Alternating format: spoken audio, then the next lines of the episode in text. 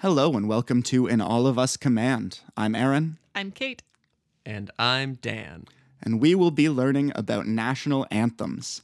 Every week we will choose a new country at random. We will learn a little bit about this country, and then we will listen to their national anthem. After listening, we will rate the anthem based on several criteria and see how they all stack up in our humble opinion. We don't want you to think because of the title that we think very highly of O Canada. We don't like it, and we plan to dunk on it every chance we get.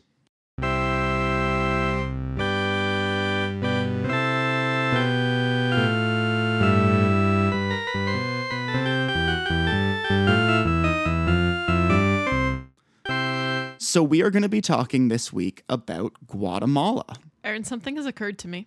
What's that? Now that we have guests, maybe they all don't hate O Canada. Yeah, do you hate O Canada? Uh, I'm not particularly fond of it. No. Yeah.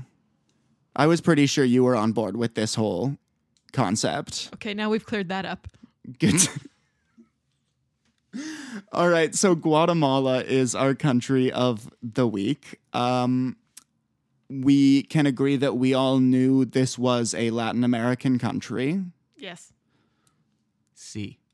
Um, and we can agree that we probably didn't know that much else about it. Maybe that there was some Mayan presence there.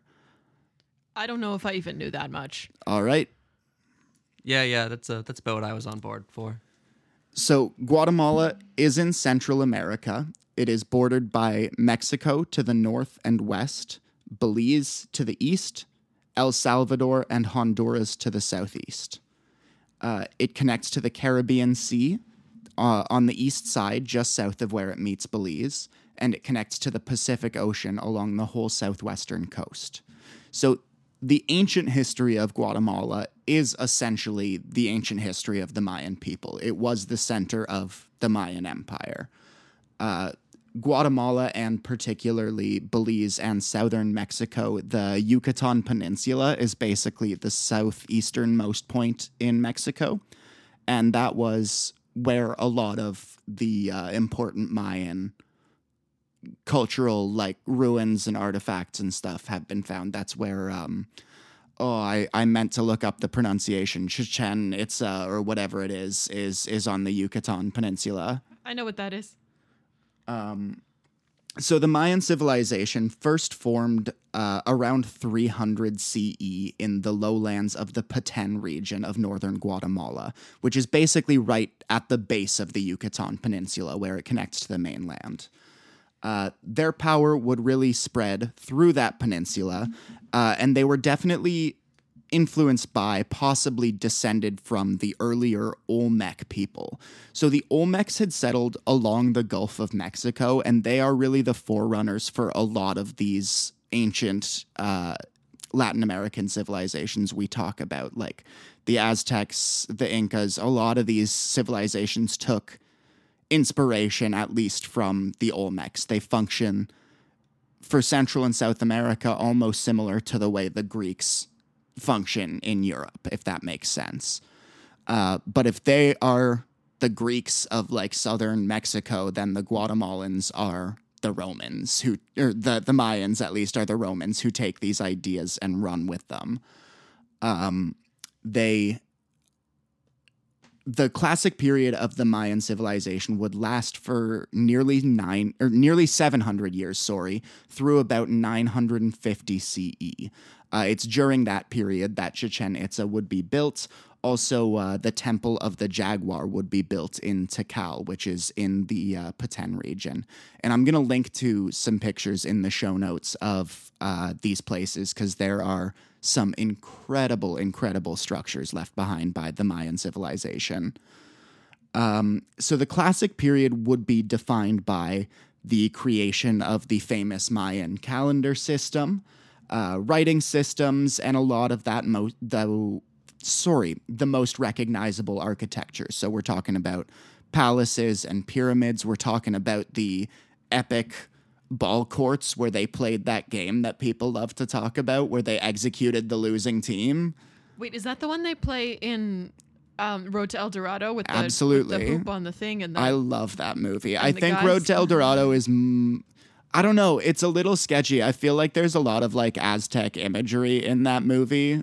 Uh, but it's, I guess it was more the Aztecs that were around when Cortez gets there. So I think it's more of an Aztec thing in that movie, but certainly there's some Mayan inspirations as well. Okay. I love that movie so much. Cortez is going to come up. Oh, Cortez in that movie, voiced by Jim Cummings, Winnie the Pooh for like decades. It's the best. Uh, the other really defining aspect of the classic period is their use of stelae, and these are a sort of obelisk that was really popular within the Mayan civilization. But what stands out about the stelae is that they had legends and stories and even like current events inscribed on them, but with dates. So we know when these stelae were built, and for some of them, I think we even know sort of the dates by the Mayan calendar that these events happened, which is pretty cool. Uh, by one thousand C E, though, most of these famous temples and palaces that the Mayans had built were more or less completely deserted. And this is a thing that there's not really a scholarly consensus on why it happened. The most popular explanations tend to be overpopulation and exhaustion of the local resources, but I also saw some works claiming that there's a lot of ancient Mayan sort of agricultural practices still in effect in the region, and that would call into question the idea that they sort of didn't know how to steward their resources. Uh, the settlements further north in the Yucatan Peninsula would remain inhabited for a few more centuries, but would ultimately be mostly deserted by the time the Spanish arrived. So we will probably talk a little bit more about the post-classic era Mayans in our episode on Belize, uh, which is basically entirely on like the eastern Yucatan Peninsula. Uh, the Spanish arrived in Mexico in the fifteen nineteen, led by Hernan Cortez, our our old buddy from history class, uh, possibly the most famous conquistador. Uh, at least here, I would say. I'd I'd posit that. I don't think I can name too many more. Yeah. We're we're gonna come across very briefly, I'd say, his biggest competitor, uh, but we'll get to that in a couple years. Uh, Hernan Cortez would land in the Tabasco region of of Mexico, which is not far northwest of the Guatemalan border. He began to establish a base there. Not long after arriving, Cortez would famously sink his ships in the harbor, basically declaring, like, we're not turning back, we're not retreating, we are going to stay and build our shit here. Like, that seems dumb for other reasons. It is. It's a dumbass move, but... Okay, like, it's... it's Cortez bold, wasn't a but... good guy. No, I know that, but that seems stupid. Fair enough. That's all. Wasteful. It yeah. definitely is that. Uh, especially when we will see what happens with the ships from his close compatriot in a few years. Um, over the course of about three years, from fifteen nineteen to fifteen twenty-one, Cortez would completely conquer the Aztec people, more or less. He would overthrow the Aztec Empire and claim Mexico for Spain. Um, I'm going to go on a quick little tangent here because I love Tabasco sauce, and Cortez landed in the Tabasco region of Mexico. So I wanted to look in to see if the sauce came from the Tabasco region, and the answer, it turns out, is no. The sauce is named for the Tabasco pepper, which in turn is named for the region of Mexico.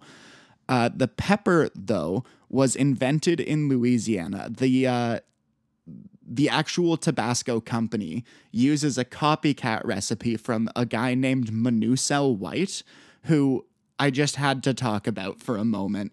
Uh, big ol' slave-owning piece of shit. I don't want anyone to come out of this thinking Manuel White was a good guy, but he might be the guy who, like, mainstream popularized the use of hot sauce in America, particularly the use of Tabasco peppers. And the Tabasco company copied his recipe. Like, he was a whole politician and general and shit, but he's only remembered for being a real big lover and promoter of hot sauces. I just think it's a great little footnote in history. Yep, that's wonderful. Good to know. So during his conquest, Cortez would place a guy named Pedro Alvarado in charge of Tenochtitlan, which is the city that would become later Mexico City. Uh, Alvarado's time in Tenochtitlan would be notable for a day that would become, well, I suppose a night, that would become known as Noche Triste, or Sad Night. And this was in June fifteen twenty. Basically, a bunch of indigenous Aztecs had gathered in, like, the town square for a festival, and Alvarado was like, oh shit, it's a revolt, and straight up massacred over two hundred Aztec chiefs. The Aztecs obviously retaliated, because what the fuck? Uh, Cortez had to flee the city. His procession was caught by the Aztecs, and it escalated into like a full-on battle for the city, in which the Aztecs would reclaim it for a full year. By the time the Spanish reclaimed Tenochtitlan, they, I guess, had somehow forgiven Alvarado and inexplicably named him mayor of the city again. That's weird. Uh... In fifteen twenty-four, though, Alvarado would found a city called Santiago de, la, de los Caballeros de Guatemala, uh, and that means Saint James of the Knights, Santiago de los Cab- Caballeros. It's actually the full proper name of Santiago, Dominican Republic. Um, local... This was meant to be the capital of the, the new sort of Guatemala part of their conquest, but local hostilities with the indigenous people would make that basically unworkable. It was built on an old Mayan ruin. Um, so the capital basically bounced around for a year or two before landing in what I imagine the city was known as Guatemala at the time, but is now known as Antigua, or the full name is Antigua Guatemala, which just means Old Guatemala. Um, what I think is kind of funny is that it's like three miles outside of where he had tried to found Santiago. So they just ended up being like, this actually is the best place. We're just going to do it far enough away that like the locals will leave us alone. Um... Alvarado would become then the first governor of the Captaincy General of Guatemala. And the Captaincy General of Guatemala included basically all of Central America. So we're talking a little bit of South Mexico, uh, maybe some of Belize. I found maps were a little bit sketchy on this. Some of them included it, some of them didn't. And we're going to get into some debate over the ownership of Belize. Uh, But that then includes all of Guatemala, El Salvador, Honduras, Nicaragua, and Costa Rica. So that's all included in the Captaincy General of Guatemala. Uh, Alvarado would end up selling his ships and weapons to the guy that I would say is probably second to Cortez in conquistador fame levels, and that is Francisco Pizarro, who we will get into a lot in our episode on Peru. Uh, Pizarro would essentially conquer the entire Inca Empire and found Lima, which is the modern-day capital of Peru. Uh, I believe he actually founded Lima the same year that Alvarado sold him the ships. Uh, Piz- or, uh, Alvarado would die a couple years later fighting a revolt in Mexico. Alvar- or, uh, Pizarro, however, died an absolutely legendary death that I am going to save for our Peru episode whenever it comes up. But uh, yeah, it's fucking brutal. Uh, Antigua would be destroyed by earthquakes in seventeen seventy-six. I couldn't find a lot of anyone talking about what happened in those sort of intervening two hundred fifty years, so I think we can assume a lot of sort of run-of-the-mill colonial shittiness, but no, like, big events that I could find anyone talking about. Uh, after Antigua was, descro- was destroyed, the modern capital of Guatemala City would be made capital on the Mayan ruin of Caminoajuyu. Uh, I believe there had been a city there for a few years before it was made capital after the earthquakes, but I couldn't find anyone willing to talk about what the name was in that period. I do not believe the Spanish are nice enough to have left the old Mayan name in place. That doesn't sound like them. Uh, in eighteen ten, a man named Agustin de, de Iturbide, uh, I'm just going to be using his last name from now on, Iturbide, uh, was offered a post in the Mexican Revolutionary Army. He would turn down that post and decide instead to side with the Spanish loyalists. Iturbide was an incredibly conservative, like, royalist, pro-church should have all the power. He's not necessarily a good dude. Um, he he sided with the Spanish loyalists, so the army that had offered him a post, the Revolutionary Army, would be put down about a year later in eighteen eleven. But Iturbide really made his name with the loyalists by providing basically the the finishing defa- defense against another insurgency five years later.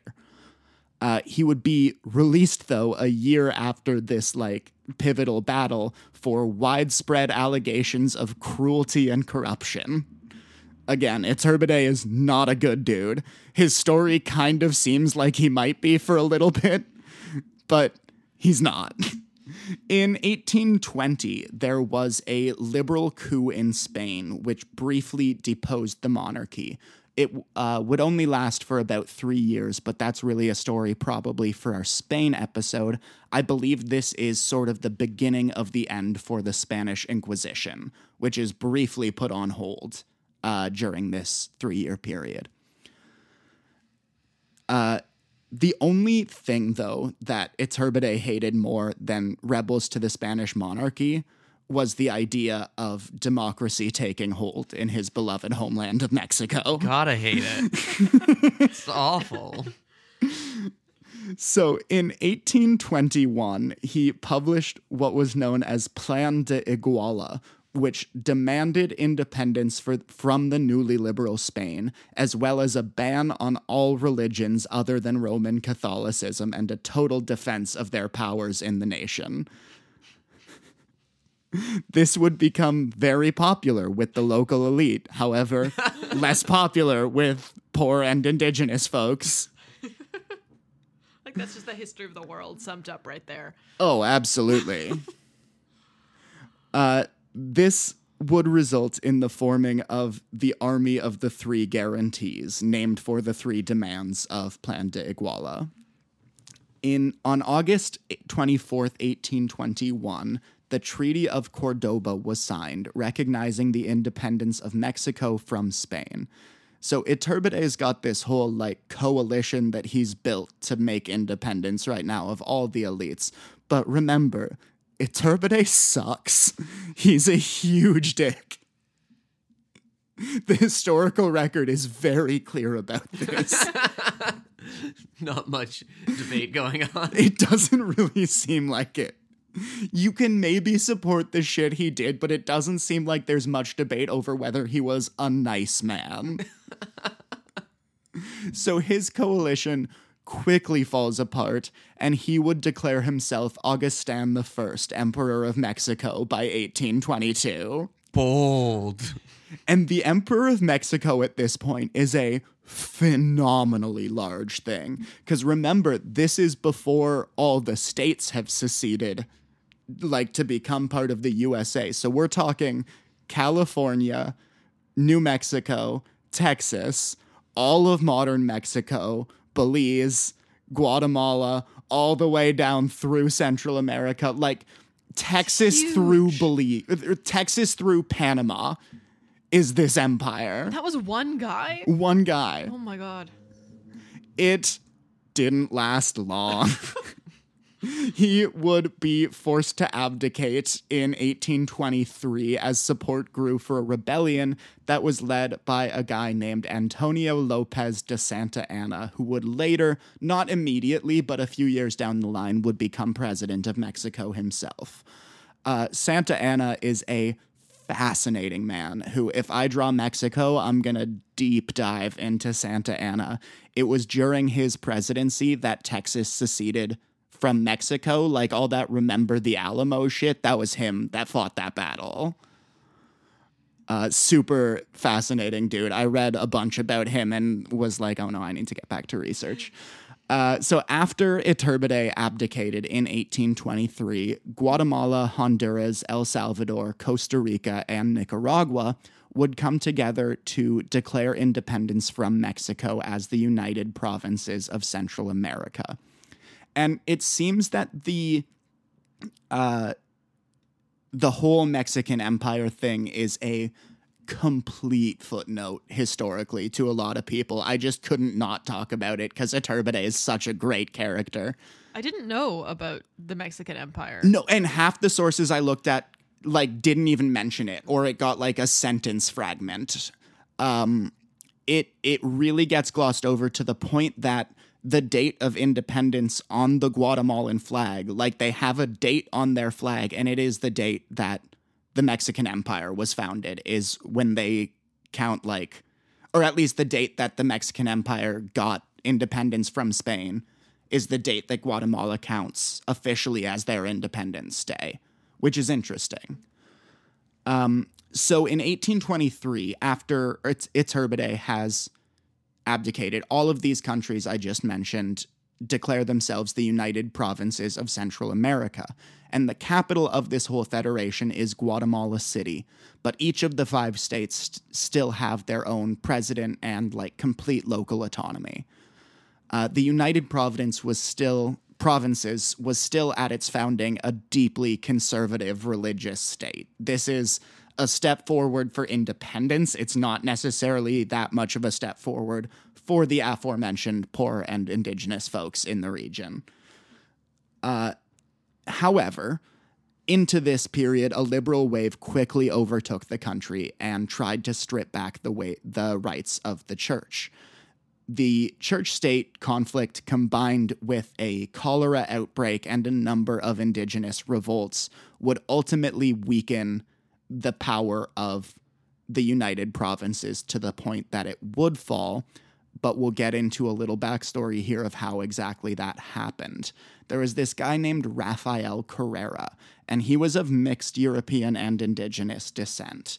He hated the liberal government so much that he actually raised an army that took Guatemala City and declared itself independent, like de- declared all of Guatemala independent from the United Provinces. At that point, with all of the stuff I just mentioned that had already weakened the influence of the United Provinces, basically all of the member states followed suit, and then the U- United Provinces era was sort of done. So Rafael Carrera would take control of Guatemala with a military dictatorship and would declare himself president for life by eighteen fifty-four. He was heavily supported by S- Spanish conservatives in the region and restored all of the rights of the church that the liberal government of the United Provinces had stripped back. Carrera's regime, really what I saw every source agree on, is that he wanted to return things to the way they were during the Spanish regime, just without that whole pesky Spain thing. Yeah. Who uh, wouldn't want that? Yeah, right? That sounds fucking great for rich people. Yeah, like, no complaints. I'm going to mention now that Carrera would be the first of many, many Guatemalan leaders to start arguing with the British over who gets to own Belize. At the moment, Belize is British Honduras, is what it's known as. Uh, the Guatemalans want it. The British don't want them to have it. Again, the history of the world summarized. Yeah. It's it's pretty straightforward. I only bring it up now so we can have it on record that this argument is going to continue for the better part of one hundred fifty years going forward. That also sounds like the British. Yes, yeah. Absolutely. This is likely something we'll talk about in a lot more detail in our Belize episode. What scares me is when we have to cover England and like talk oh, about all the I don't England might I don't have to be to. a fucking three-parter. England's going to go on for like weeks and weeks while we talk about all of their astounding colonial exploits. We're going to have to skim some real shit. Uh, Carrera would die in eighteen sixty-five, and his successor would be overthrown by the heavily liberal Justo Rufino Barrios. Now, Barrios is definitely a bit of a positive influence in Guatemala. However, I do want to be clear that he is also a dictator who doesn't really let people take him out of power. He's going to sound real good. I just want to paint the whole coloration of this thing with that Presidents sense. For life are rarely good guys. Yeah, exactly. And that's that's what Barrios is. But he does a lot of good stuff. He expels the Jesuits from the country. He confiscates tons of church property, establishes civil marriage and divorce, so it's no longer like the sole property of the church to marry and divorce people. Uh, he expands all sorts of infrastructure, and he begins to focus the nation's uh, infrastructure on growing coffee, which is, I think it's sort of tied with clothing, which they also export a lot of. But uh, each of them account for about twelve percent of Guatemala's total export value and uh, are tied for number one in that regard. Uh, coffee is a big deal to the Guatemalan economy. And Guerrero badly, badly wanted to reinstate the five-state United Provinces. Uh, he would try every conceivable political angle to make this happen, and no one else was biting. Because, like... you really want it to come from anyone other than Guatemala at this point, right? Like, they were the ones in charge. They were also kind of the ones who fucked it up. You kind of want any of the other countries to go, hey, maybe we should all get back together. But Guatemala going, hey, I want to be in charge again, doesn't sound that attractive if if I'm someone from one of these other countries. Yeah, yeah. I can I can see where you're where you're coming from. Uh, when all of these political avenues were exhausted, he would invade El Salvador in eighteen eighty-five to try to make this happen by force. However, he would die in a battle early on in the war. Uh, th- what I thought was kind of cool is this was still an era where presidents, like, march in battle, apparently. Yeah, that's what I was thinking, too. It's like, serves you right. Right. Being president yeah. for life and then being like, I'm going to... just go to war now. Fair enough. That's that's a decent point. So a couple presidents would pass after Carrera, um, Carrera, who, including his nephew, who would be assassinated in eighteen ninety-eight. After uh, Carrera's nephew's assassination, uh, Manuel Estrada Cabrera would take power. And Cabrera was an economically minded president. He focused along the same lines as uh, Carrera before him. Sorry, I I fucked up so bad in my notes, and I wrote Cabrero sometimes and Carrera sometimes, so I'm probably fucking these up half the time. I'm really sorry about that. It's okay. Um, Cabrera, he continued along those lines of building the exports and agricultural uh, practices of the country. He also really notably began the country's dealings with the United Fruit Company. This is a massive American fruit conglomerate that sells bananas. If you will remember, Kate, in my last episode on Moldova, we met our old friend Sam Zemurray, Sam the Banana Man. I remember Sam.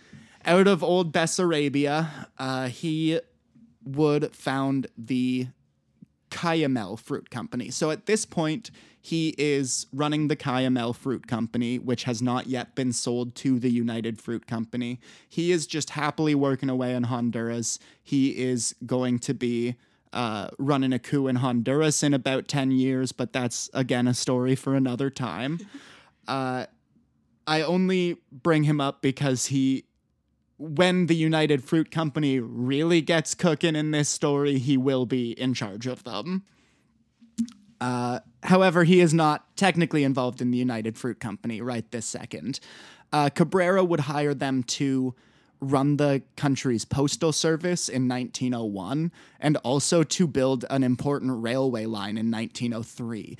So, yeah. Wait, a, a fruit company? A fruit company, Gonna- yeah. So we're. It's important to understand that they're not just moving in and buying up a bunch of land to sell bananas. At a, in the future, they're going to own the majority of the railway lines in the country. They've owned the postal service for half a century by that point. Like, they are unbelievably embedded in the, the very fabric of the way this nation runs as a modern nation. This they, sounds like it's going bad places. It is. Yeah, you're right. They basically contract a lot of the like modernizing of their infrastructure out to this American banana company, which it's messy. Um, Cabrera was again a dictator and stayed in power until nineteen twenty through enriching himself and limiting human rights in Guatemala. In nineteen twenty, there was an armed revolt that would end with the cabinet actually being forced to declare him insane, which is pretty sick. Uh, he would die in prison four years later. After he leaves office, we would enter yet another power vacuum period. It turns out long dictatorships are bad for a country. So we're talking about short presidencies where nothing of note is accomplished because, you know, the military doesn't listen to them or the people don't respect them or whatever. In nineteen thirty-one, eleven years after Cabrera's been ex- or, uh, put out of office, General Jorge Ubico would become president following a military coup. So for those counting at home, this is Guatemala's fourth dictator in just over a century. That's a lot of dictators. Yeah. Too many dictators. It's too many dictators. It's not good. It's unclear to me whether the U S were directly involved with Ubico taking power in Guatemala, but they were definitely receptive to it. He was a big fan of the Cabrera model of hiring the United Fruit Company to be the government. Time tested. It hasn't gone wrong so far. Just How could it, it ever go wrong? Just give it to the banana people. So they probably encouraged him coming to power, though I don't think they like directly made that happen per se. Um, and they would certainly be helpful in his holding power through nineteen forty-four, where he continued to be incredibly friendly with the United Fruit Company. By the end of Ubico's time in power, the United Fruit Company holds more than forty percent of the total land of Guatemala. Go banana, guys. Oh, yeah. This is this is when the really the height of Guatemala's sort of banana republic period. It's an incredible. That's a real historical term. It's not just a clothing store. Yeah, I'm just finding that out right now. Yeah, it was sort of a a what's the word I'm looking for?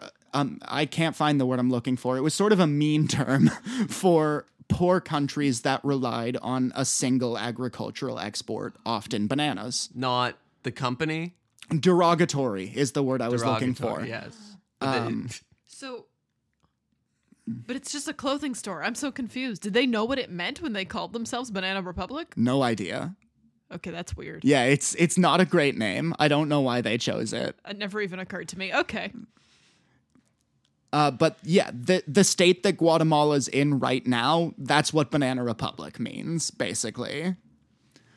Uh, there was a large general strike across... Oh, sorry, I skipped one thing here. Ubico's government was uh, really struggling financially in nineteen forty-one, and U S was sort of tempting at them, going, hey, maybe if you get in on this war, we'll uh, send you some cash. And they would stay neutral until two days after Pearl Harbor, when I imagine the U S had escalated there, we'll, we'll give you some fucking cash, and Guatemala entered World War Two.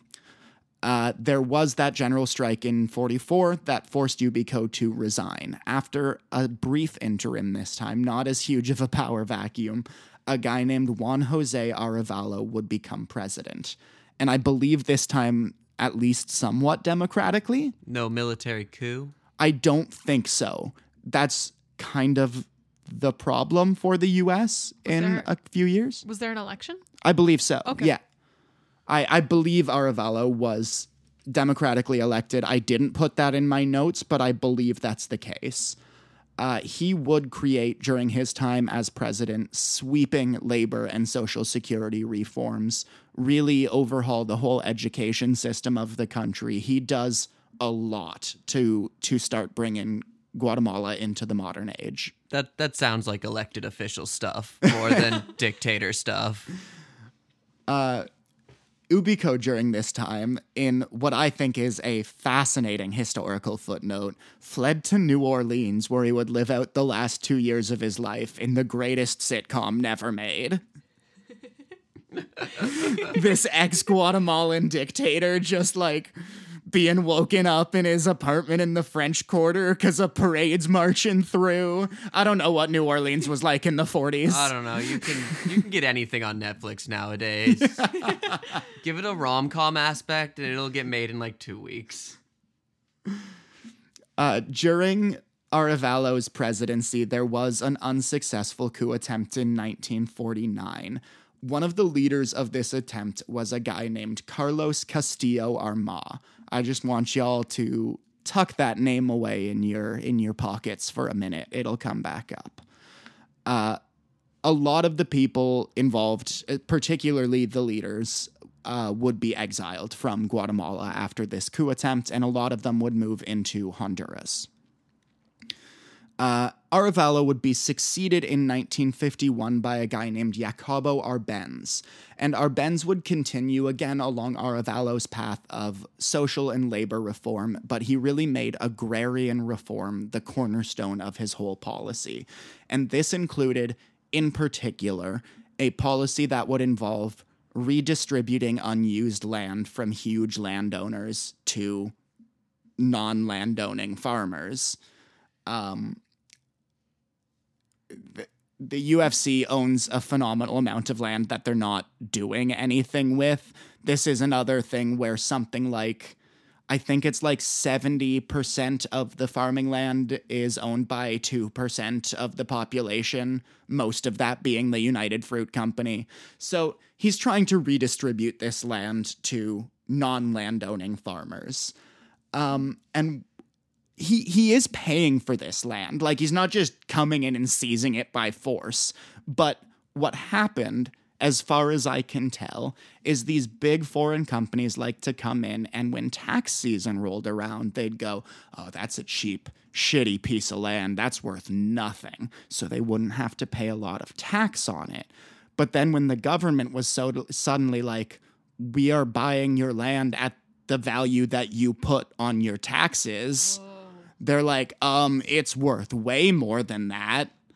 We were lying to you. You should pay us the actual amount we want here. Funny how that always works. Like, one way for the person with more money than for the people who don't own land. Yeah, it's... It's so shitty how this happens. And at this point... The Cayamel Fruit Company, which orchestrated that Honduran coup I mentioned briefly earlier, they have now been sold to the United Fruit Company, and Sam Zemurray, their owner, is currently the president of the United Fruit Company.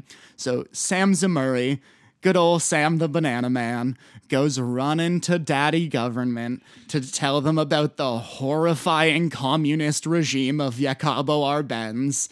The United Fruit Company at this point is unbelievably well connected. Like, their law firm is straight up owned by the Secretary of State. Uh, that guy's brother is the president of the C I A. So, and the, the guy who runs the C I A owns stock in the United Fruit Company. So we're so, all controlled by the United Fruit Company is what you're saying.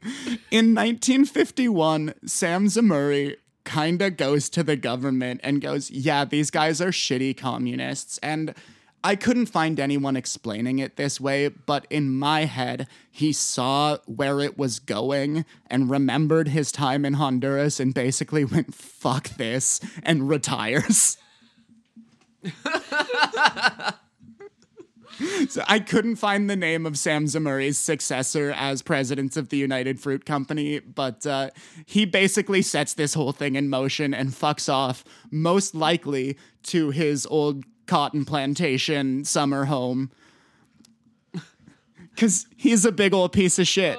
Uh, presidents of Tulane University in New Orleans currently live in his old mansion. That means you, Michael Fitz.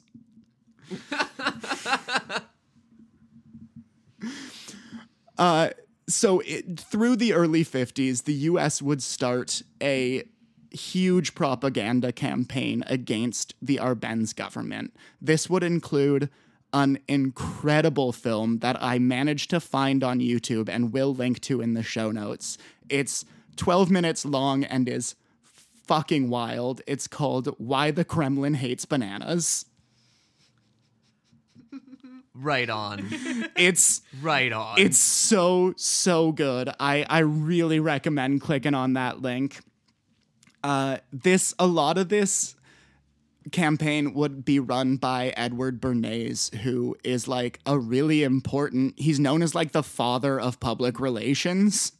One of his major accomplishments is this anti-communist propaganda against Guatemala. So this. At first, the U S doesn't really want to do an active coup, but by the time nineteen fifty-four rolls around, they sort of back down from from that. uh, you guys remember our old friend Carlos Castillo Armas? Did you tuck that name away in your yeah, pockets? Yeah. yeah. So he's living in Honduras with a bunch of his old compatriots from the attempted coup on Arevalo's government. The U S recruits them. So in June of nineteen fifty-four, Armas and one hundred fifty of his compatriots launch a ground assault into uh, Guatemala. The U S government basically launches a massive radio propaganda campaign implying that it's an enormous army marching in to take the capital, uh, also using this to jam all the radio signals they can. At the same time, straight up American pilots fly over Guatemala City and bomb a bunch of important locations. Uh, Arbenz would be forced to abandon the presidency and flee the country. We will get into a little bit more of the incredibly tragic story of his family's life in, ironically, the fun facts section. Our fun facts take a turn sometimes. They do. We often get sad stories. Yeah. Um, Armas would be made president after the coup, doing his best to undo all the changes he could from the Arevalo and Arbenz, gov- er, uh, yeah, Arbenz governments, but he would be assassinated three years later in nineteen fifty-seven. Uh, Fidel Castro's successful revolution in nineteen fifty-nine kicks off sort of a minor revolutionary spring across all of Central America and the Caribbean, and it inspires left-wing guerrilla forces to start fighting back against the U S-backed military government in nineteen sixty. This is the beginning of the Guatemalan Civil War, which would become the longest, I probably not the longest war, but the longest civil war in Central American history. Uh, military control was briefly loosened in the late sixties. However, they would immediately tighten their grasp even further with the election of a guy named Carlos Aranha Osorio in nineteen seventy. Osorio was known for his brutally violent repression of indigenous groups, guerrilla groups, and political opponents. And that is the beginning of a pattern that's going to keep going for way too fucking long. To the point that, like, there's a guy towards the end of this that I had almost glossed over as just another shitty dude in a long string of shitty dudes until I found out he was the shittiest to the point of being on trial for genocide and crimes against humanity later on. That's how many shitty dudes we're starting right now. What an accomplishment. So, uh... Osorio would lose the election in seventy-four. However, the government would just completely throw out the results and place their own candidate in office. And this was a guy named Kjell Lagerud Gar- Garcia. He had a Norwegian father, uh, is why his name is Kjell. uh, he would continue down the same path of uh, Arana, of violent oppression of all of his political opponents and indigenous groups. There was a major earthquake during Garcia's reign in which over twenty thousand were killed, over seventy thousand were injured, and over a million were left homeless. It was during Garcia's reign that the Guatemalan presidency as an institution had gained such a bad reputation that Uh, U S President Jimmy Carter would completely cut off military assistance to the Guatemalan government in nineteen seventy-seven. Garcia's successor would keep on keeping on after another stolen election in seventy-eight. In nineteen eighty-one, the U K granted independence to Belize. Guatemala threw a whole little bitch fit about this. Uh, England, you guys are great. I, I actually, I didn't put it in my notes when I first saw that uh, What's-His-Face was was starting to argue for Belize, because I knew they didn't own it. And then when I got to this shit fit, I was like, oh no, I'm going to put in the one hundred fifty-year build-up to this little tantrum that Guatemala throws. Oh, yeah. Uh, Uh, yet another stolen election in nineteen eighty-two would lead to yet another military coup. So the government stole the election, but then again, the the military fought back against that stolen election and put another guy who wasn't elected in the office. And this is Rios Montt. And he had actually properly won that election in nineteen seventy-four, the first stolen one that got thrown out. But, uh, you know, he didn't win this one. This was a coup. Uh, that seems to be how you actually win them in this, in this, the history is, of Guatemala. That is true. Um, Rios Montt would, you know, all these guys sort of get in on promises of, I'm going to end the political violence. And in the back of their mind, all of their plans for ending the political violence seem to be, but I'll be the one that actually wipes out all of my political opponents. So it's like, I'm going to end the political violence by finally killing all those fucking socialists in the hills. It's uh, Rios Montt would keep on doing that. And he was particularly brutal with uh, indigenous people within Guatemala. He is the one who is being, well, was convicted of war crimes by the government, all, and then that was appealed. And then by the time the appeal was sort of happening, he was deemed not mentally fit to speak on the subject, and then would die a couple years later with the appeal not having been decided. Um, I'm gonna say, probably fuck this dude. I, I don't think I'm gonna get a lot of resistance there. Yeah. Yeah. We're good. Uh, Rios Montt would be overthrown by General Oscar Vitores, who promises the same thing as every leader before him and fails in the same way as all of them. If I am the Guatemalan people at this point, I am so fucking sick of these presidents. Could you name, like, they've all run together. It's there's been so many, and they've all been the exact fucking same now. Yeah, no, I've got, I've got no clue. It's during uh, his time, Vitores's time in office, that there's really a new push for civilian rule, and a new constitution would be written in nineteen eighty-five with an emphasis on civil rights.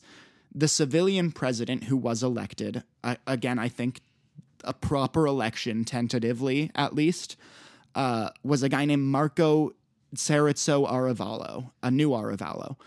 Uh, we're just going to call him Cerezo, though, to avoid confusion. Uh, during his time in office, the guerrilla bands had largely organized into the Guatemalan National Revolutionary Unity.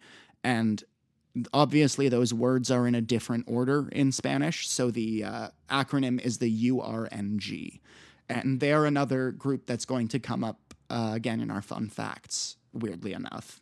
Uh, but this is basically a lot of the major guerrilla bands, like left-wing guerrilla bands that have been fighting the U S government, have sort of grouped into one cohesive thing during Sarazzo's time in office. Um... By nineteen ninety-one, Guatemala would officially abandon claims of sovereignty over Belize. they're, they're finally done arguing about that one. Sarazzo's government would start making moves towards national conciliation to end the guerrilla warfare. Finally, someone whose plan isn't, I'm just going to kill them all. Uh, his government was additionally given some really high-profile pressure by a really fascinating woman, an indigenous, excuse me, an indigenous Mayan woman named Rigoberta Menchu. Her father was a human rights activist who was killed in a protest when she was young. And then largely, I think, due to that political affiliation, her mother and brother were both brutally tortured and murdered by death squads uh, backed by the U S, like, U S puppet government, basically, in Guatemala. The Fruit Company. The Fruit Company, oh, yeah. That's awful. Uh, so she would be forced to flee to Mexico after all of this and would become a high-profile activist for the end of the counterinsurgency campaigns, basically. She would win the Nobel Prize in nineteen ninety-two and would be one of the major factors that would start winding down the violence in Guatemala. Uh Sarazzo's successor was a guy named Jorge Serrano Elias, and he would, uh, in his two years in office, try to dissolve the Supreme Court and Parliament and make himself the dictator. No! But he would Stop be forced out of office by nineteen ninety-three. Uh, Every his, day another dictator here. His, like, running mate would finish out his term, and then President Alvaro Arzu would be elected in nineteen ninety-six, and by December of the same year would finally sign the peace treaty ending the Guatemalan Civil War that had been ongoing now since nineteen sixty. More than two hundred thousand people died in this war. A lot of the, the people that died, too, were indigenous Mayan people who... Were were fighting back against an obviously oppressive government. That's really where I'm gonna cut off now for history. There's certainly more to talk about, but it's a lot of stuff that I could not find. It was gonna take me that long again to get through the last twenty years of of Guatemalan history, and we're we're starting to verge on sort of current events. In, in how much the ongoing political evolution of Guatemala is still happening. I will just say that today, Guatemala is one of the poorest countries in Central America. It is still heavily feeling the wounds of the Civil War, as well as the U S war on drugs, which it has been a major site of. You guys want to hear some fun facts? Are any of them fun? Yeah, some of them are. Okay, yeah. Um, are they all involving more dictators? Like, probably? Um, I actually don't know that any of the dictators are going to come up here. We'll see. I don't think so. Because I can't, I can't hearken back to which one was which. Like, for sure, I can't. One of the dictators is going to come up again in our uh, anthem history section, but I don't think during Fun Facts. So... let's get into famous people from Guatemala. We're going to start with someone who I am an enormous fan of. One of my very favorite actors working, a Guatemalan-American guy by the name of Oscar Isaac. Absolutely incredible actor, born in Guatemala City. Some of my favorite movies he's, he's done are Drive, uh, particularly Inside Llewyn Davis is a favorite of mine. Uh, Ex Machina and Annihilation. He's also very well known for being in Dune, in the new Star Wars trilogy, and in X-Men Apocalypse. Uh, I love Oscar Isaac so much. I, I hated him so much in Apocalypse. Uh, they he just got nothing to do in that movie. It was not a very good movie.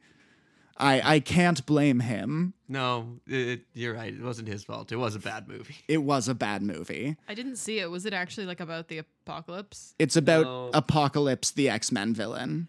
Oh. The first mutant. Okay. I yeah. missed the whole boat there. Sorry. Uh, Manny Marocan, Marocan is a Guatemalan-American mixing engineer who has won ten Grammys. His family fled the Civil War in Guatemala when he was nine and moved to L A.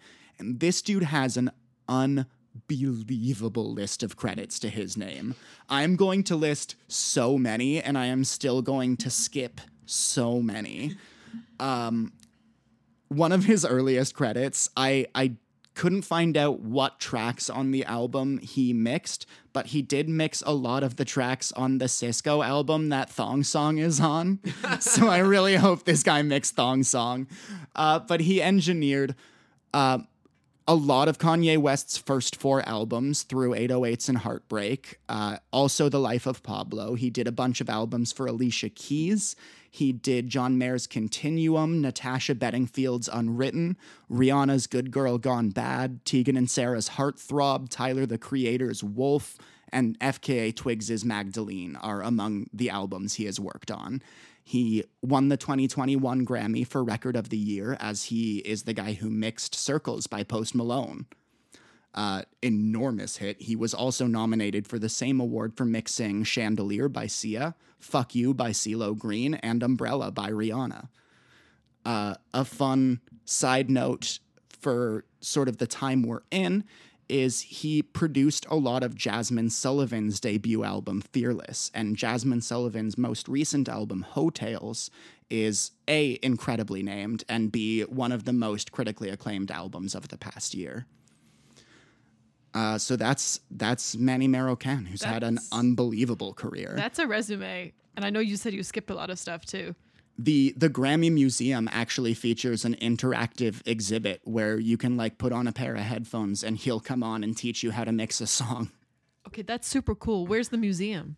I didn't check, actually. Okay. Uh, next up is where we're going to get into a bit the super tragic story of what happened to the Arbenz family after they fled Guatemala. And I, I had found the name Arabella Arbenz on sort of a list of famous people from Guatemala, and we are going to tell this story a little bit from her perspective.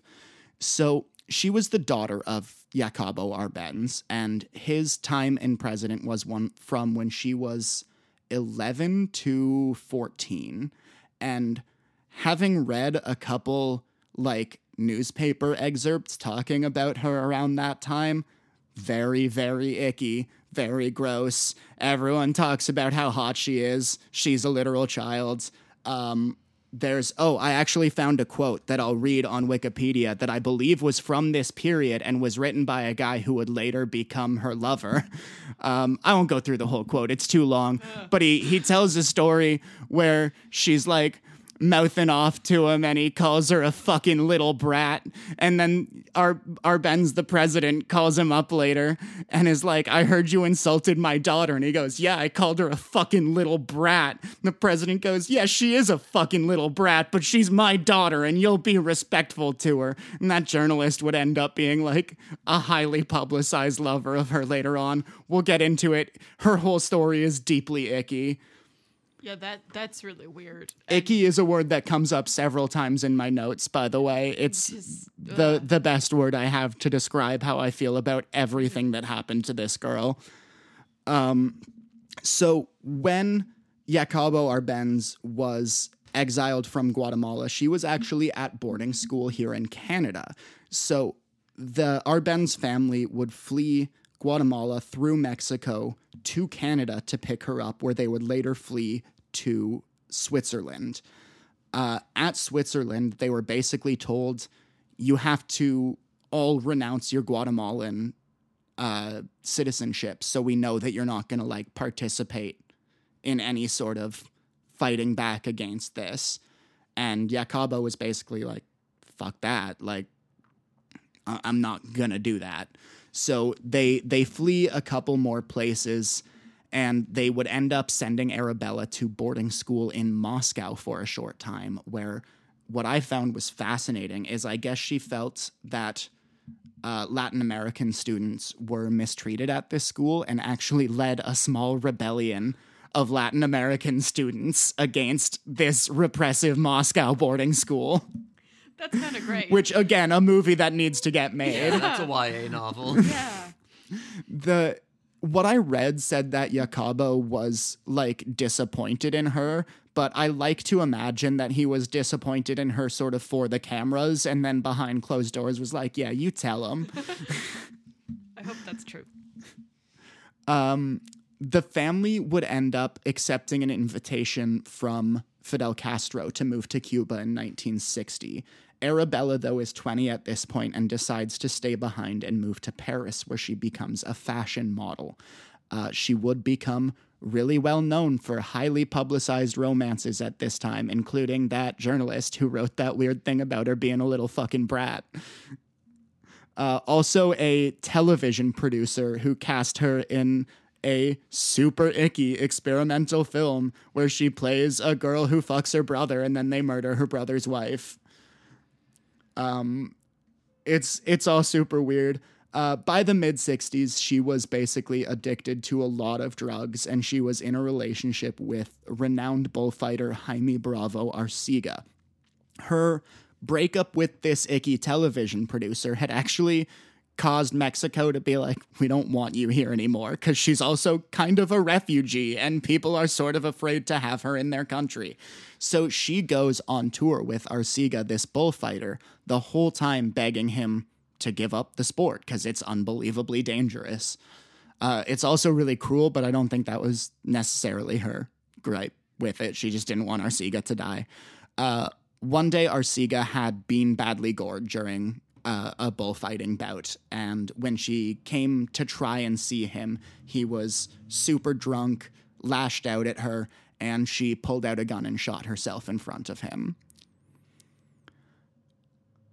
The Arbenz family would come back to Mexico City for uh, Arabella's funeral, and I think just sort of never got the energy to leave. Jacobo, by all accounts, was just completely shattered by Arabella's suicide and would die within five years. That is wholly, wholly depressing. Yeah. Let's get into possibly... It was not a fun fact. No, I think we're both kind of shocked into silence at how... I did preface it by saying it was deeply, deeply tragic. Horrifying. It, I know, but... Jeez. Okay. Carry on. Uh, Miguel Ángel Asturias is possibly the most influential Guatemalan novelist of all time. Uh, he was also a poet, a playwright, and a journalist. His writing was heavily political and surrealist, and frankly sounds fucking great. It sounds like so much fun. He's a really important... He gets uh, compared a lot to uh, Jorge Luis Borges. Uh, okay. He's one of those predecessors for that like Latin American magic realism style. Mm-hmm. Uh, some of his most famous books are El Señor Presidente, which is a book about life under a brutal dictator. It's a harsh criticism of Cabrera. It was written in the early thirties in Mexico, but wouldn't be published until nineteen forty-six. Uh, he would write later in his career an epic trilogy called the Banana Trilogy, which is unshockingly a scathing criticism of the United Fruit Company's operation in Guatemala and other Latin American countries. But it's just funny because it sounds like it could also be a children's show. Fair. Like bananas in pajamas, you know? To, what it makes me think of is the uh, Canadian Railroad Trilogy by Gordon yeah, Lightfoot. That's definitely where I went to. Uh, widely recognized as his masterpiece is a book named Hombres de Maíz, is I believe the Spanish pronunciation, or Men of Maize. Um, it's really hard to sum up any real idea of what this book is about through like a couple sentences, but, and this is a woefully inadequate summary, it follows an indigenous rebel leader named Gaspar Elam and his resistance to colonists in his land, as well as future generations' resistances inspired by Elam's sacrifice. Okay. Um, I just want to get the name of Gaspar Elam out there because that is actually going to come up again in our next fun fact. But uh, Miguel Angel Asturias would actually, like, the, the highest literary honor in all of Guatemala is the Miguel Angel Asturias National Prize in Literature. The capital's National Theater is named for him. He would become only the second Latin American author in history to win the Nobel Prize in Literature, which he won for The Men of Maize. He would also, interestingly, become one of the only writers to win the highest honor from both the Western world and the Soviet Union, as his criticism of the United Fruit Company in the Banana Trilogy won him the Lenin Peace Prize. Oh, that's fascinating. That's super cool, right? Uh... There's a, the next guy I'm going to talk about is Rodrigo Asturias, and he's actually Miguel's son. He would become a left-wing guerrilla fighter during the Guatemalan Civil War, and when he sort of rose to the top of the group he was fighting for, he took on the name Gaspar Elam, inspired by his father's novel Men of Maize, to as like a nom de guerre, as his like fucking battle name. Uh, which I think is so cool. That is very cool. By the time the government was meeting with the U R N G to start the peace treaty dealings, uh, Rodrigo Asturias was one of the four heads of the U R N G. So he was an incredibly important uh, fighter for, uh, like, in this civil war, and he was the son of the nation's greatest novelist.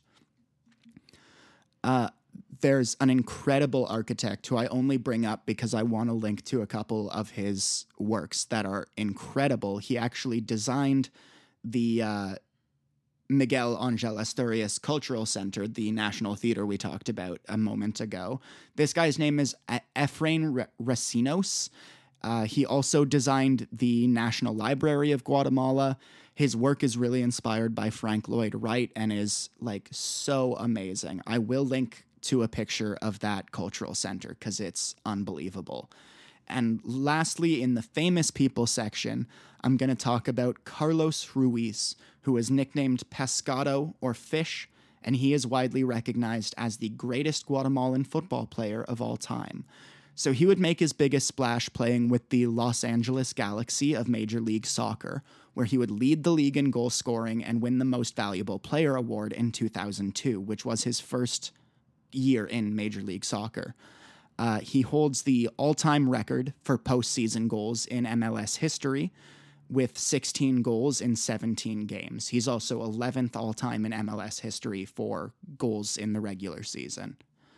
Uh, he is, for the Guatemalan national team, the all-time leading scorer with sixty-eight goals, as well as the player with the most games played at one hundred thirty-three, which across all nations is tied for one hundred second most national, like international games played.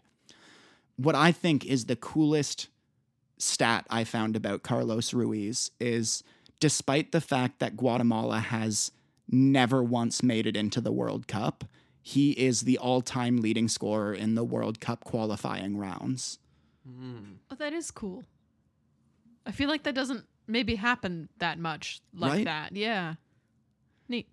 So just a couple more fun facts before we take our anthem break.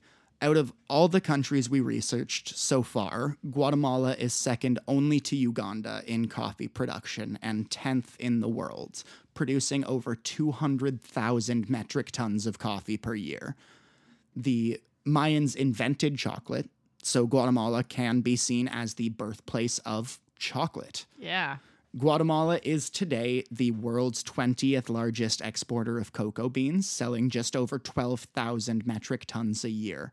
However, I looked a little bit at this list and something just jumped out at me that I will mention just because it's fucking fascinating.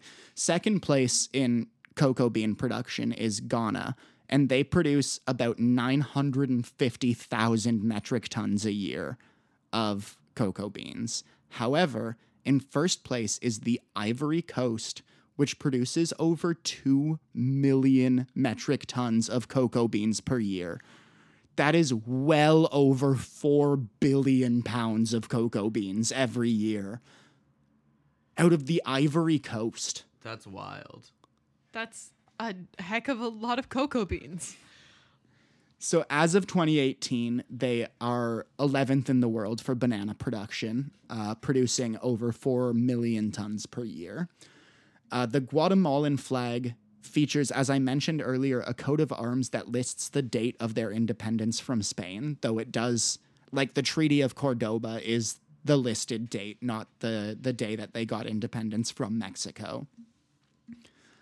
Uh, and there's just another place I want to mention that I think is really beautiful and I want to put a link to, and that's Lake Atitlan. It's one of the major tourist destinations in Guatemala, about thirty miles outside of Antigua. It is the deepest lake in Central America. It's surrounded by a bunch of volcanoes and Mayan ruins. It's just fucking beautiful. Um, I just want to link a picture to it. Uh, so that is all I have, and we are going to take a break now to listen to the anthem, which doesn't really have an official name per se. It is simply Himno Nacional.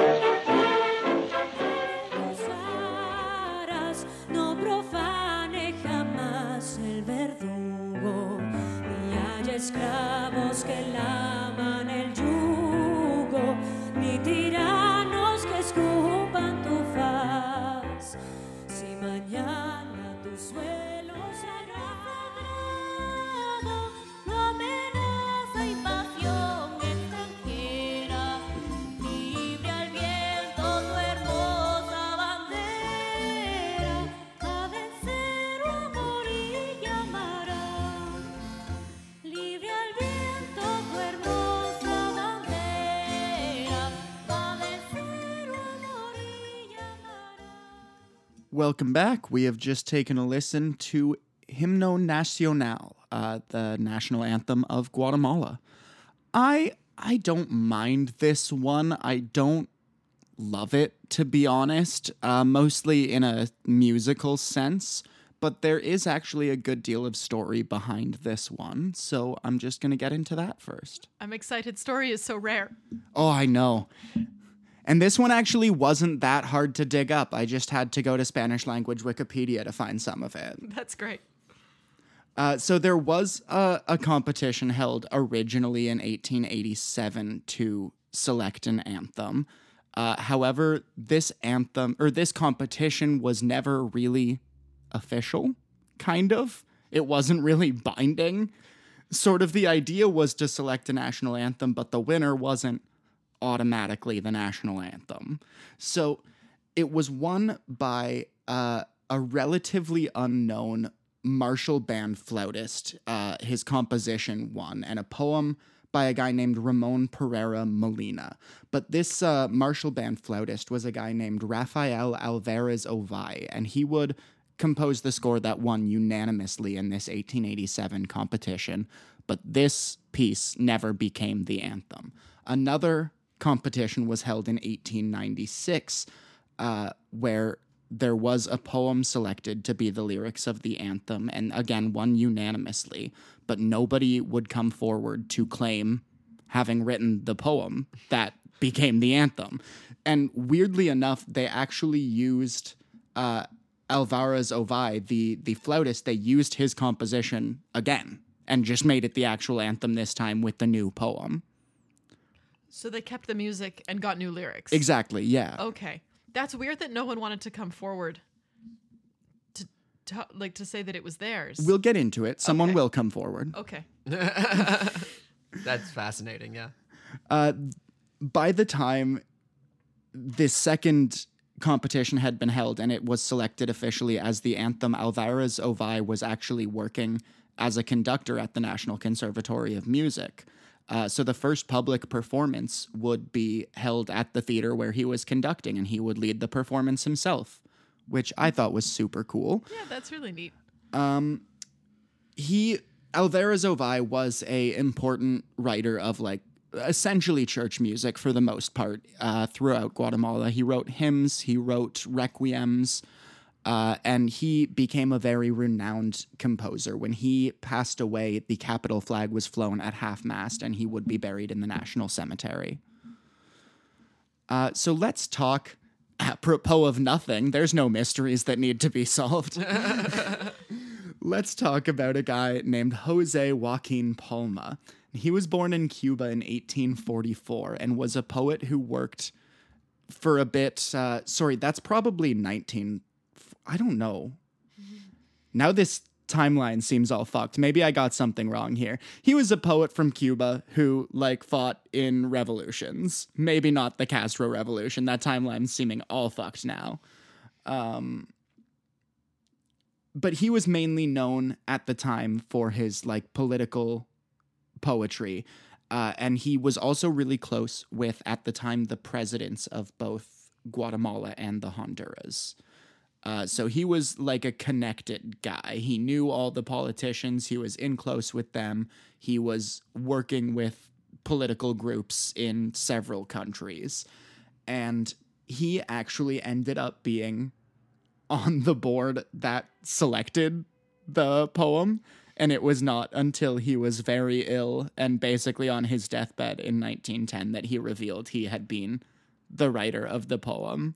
That's a huge conflict of interest. It, to be fair, it was selected unanimously, yeah. But I struggle to believe that no one knew he had written it. Yeah. Yeah, that's a little bit on the nose. Like, yeah, like he had actually worked directly for the Honduran president for a brief while. He's he's an incredibly connected man, so I find this story a little suspicious. But uh, when he passed away in nineteen eleven, uh, Jacobo Arbenz would agree to... Sorry, although he passed away in nineteen eleven, Jacobo Arbenz in nineteen fifty-one would agree to a request by the Cuban government, along with Palma's family's blessing, to return Palma's ashes to his native Cuba, where they would be received by the president and the cabinet and given a place of honor in the Capitol building. Wow. Uh, finally, I want to talk about one last guy related to the anthem, and that's a guy named Jose Maria Bonilla. And he was a Guatemalan academic. He had written a number of texts on language and, like, the humanities. He had written a lot of stuff that was sort of being taught at the time.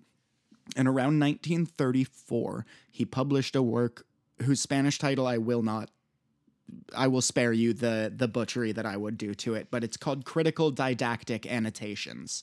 And basically what he did in this piece is he annotated the entire national anthem, left notes like directly relating to each line saying, this is what I would change, this is why I would change it. And the government would officially adopt those changes in nineteen thirty-four, leading to the lyrics that we have today.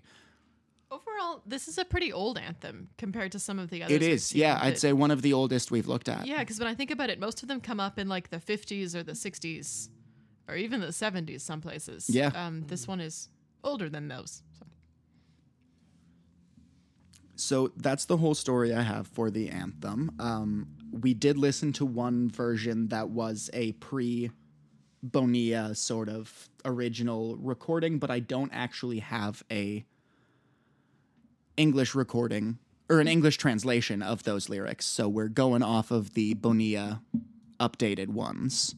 So you guys ready to uh, get into some ratings here? Yeah, let's do it. All right. Let's talk about the lyrics. I do think there's a lot of strengths here.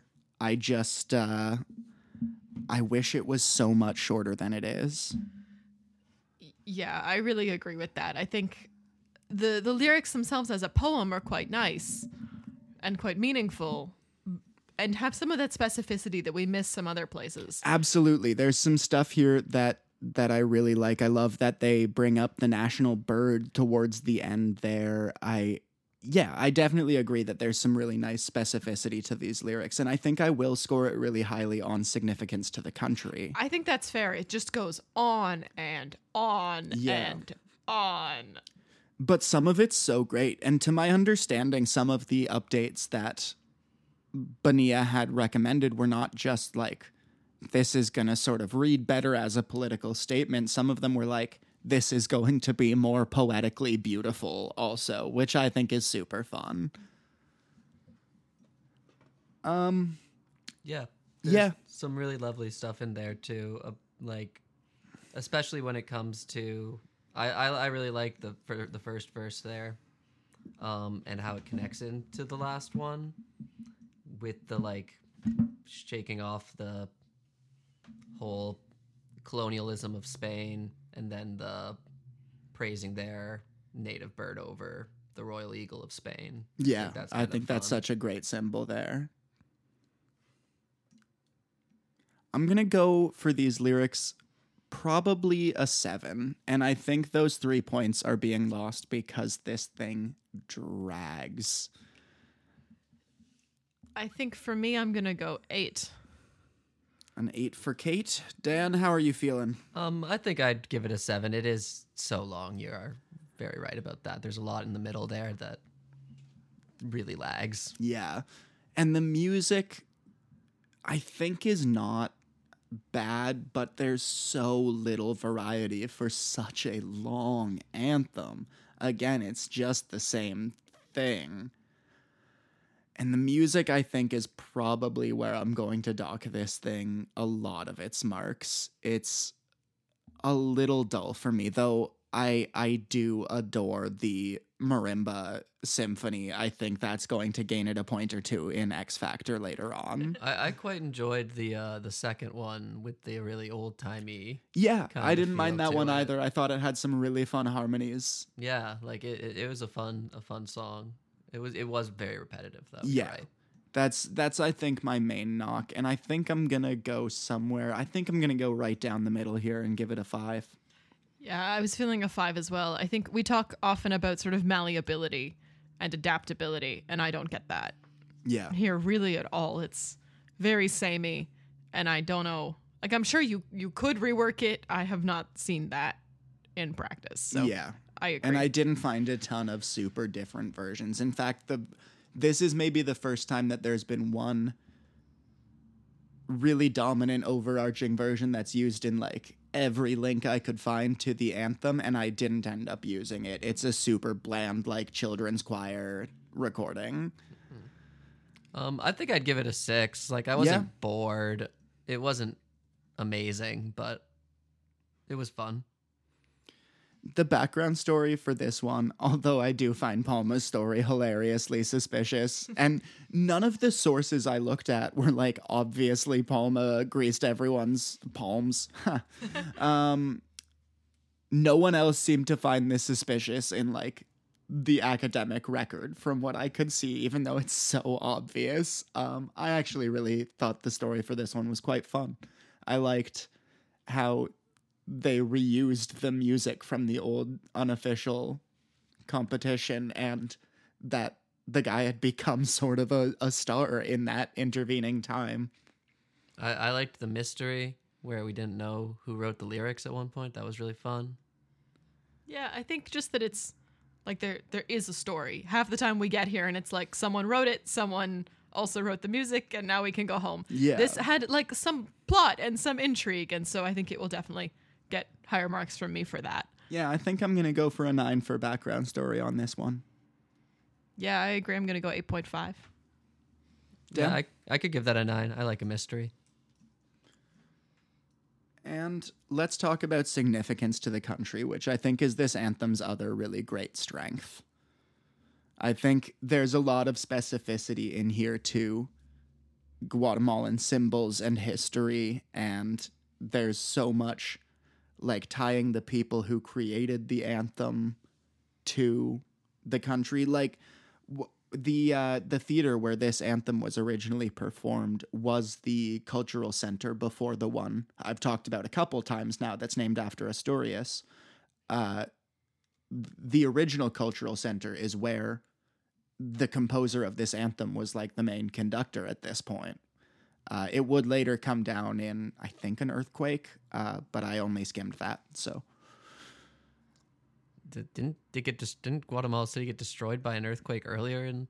No, history? Old Guatemala City got destroyed oh. by an earthquake earlier in history, but is now also, I believe, one of the largest cities in the modern nation, because the earthquake was in like seventeen seventy-six or something. So many earthquakes in that area, though. Yeah, I believe the city's close to a fault line. Sorry. I think um, for significance, I would probably go nine. Yeah, I, I think, think I'm going to go for probably an eight point five here. Yeah. Damn. Yeah, I'd, I'd, I'd give it a nine. And uh, how about X Factor? I think there is some X Factor here. It does drag, though. It does. Which and knocks it down a little bit really from my perspective. The biggest weakness of this whole anthem is how much it drags. And it sucks that it's going to take away so many points from what I think is, at its core, a reasonably solid anthem. Um, I love the Marimba Symphony so much. It's such a fun idea.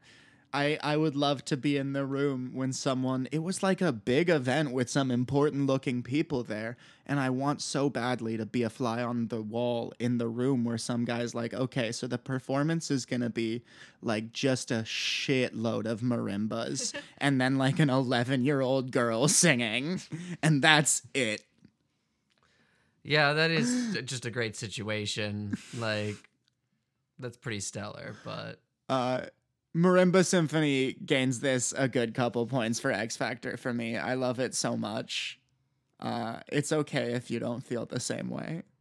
I understand. um, I'm going to go for probably a six point five for X Factor here. Yeah, I was going to go six as well.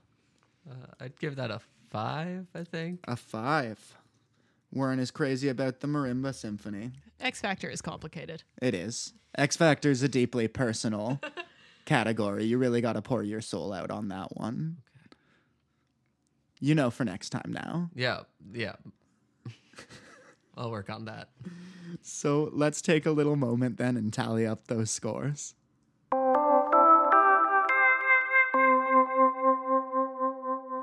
So that brings us to a total score of seventy-four out of one hundred, which I believe after our most recent Laos episode will put us in sixth place overall, which is not a bad place. That's pretty good. It's a bit higher than I thought it was going to be. Yeah, me too, actually. We've got a lot of stuff in the sixties. The sixties are, are the, the middle that everyone falls into in this show, it seems. It's a good old C plus. So... I think, uh, yeah, we should just uh, mention the food really quick that we made this week. Our good friend Dan here is an excellent cook and helped us put it together. So you had found a recipe that is essentially a copycat recipe of a fried chicken chain in Guatemala. Yeah, uh, so it's a recipe from um, a cook on a food blog I like called Serious Eats. Um, I'm... Don't remember their name off the top of my head. I'm sure Aaron can link it. I believe somehow. It's Pollo Campero was the name of the, the chain. Um, no, I'm thinking of oh, the, um, uh, the the cook's name who yes, wrote yeah. the article. But I will it's link a, to the recipe in the show notes. It's a, for it's sure. a lovely little article about uh, um, a person whose mother always brings them fried chicken from this Guatemalan fried chicken chain. Yeah, I guess, and it's a copycat recipe of that. It was fantastic. I sort of forgot to make anything for a side, so like the meal as a whole was a bit of a disaster, but the chicken was incredible. Oh my God, so crispy, so spicy. Yeah, the chicken was great. I um, I really enjoyed that. I love fried chicken anyways, but this one was, just the spice level was perfect. It really was. Uh, that's all I have to say about it. That was that was one of our most delicious meals on the show so far, I think. And uh, I gotta draw a number and see what I'm doing next week. So let's take a quick second and I will find out what my fate is.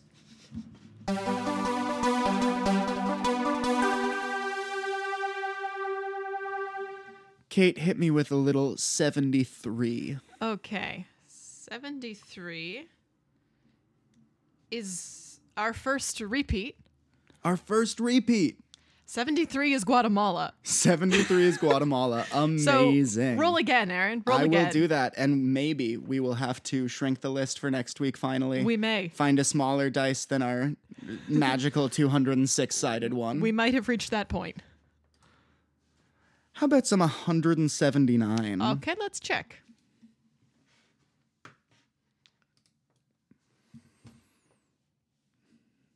one hundred seventy-nine gives you Switzerland. Hell yeah.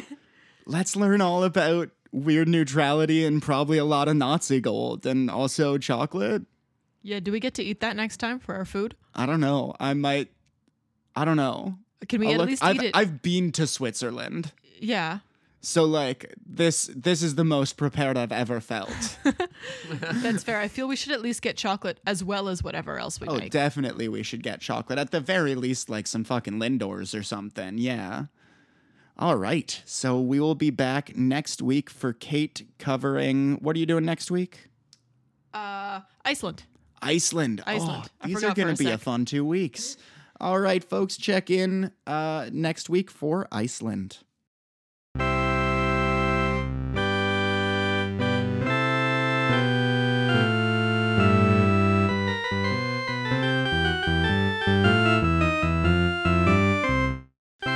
Did we get something very wrong? Did we skip an entire part of the story that's worth mentioning?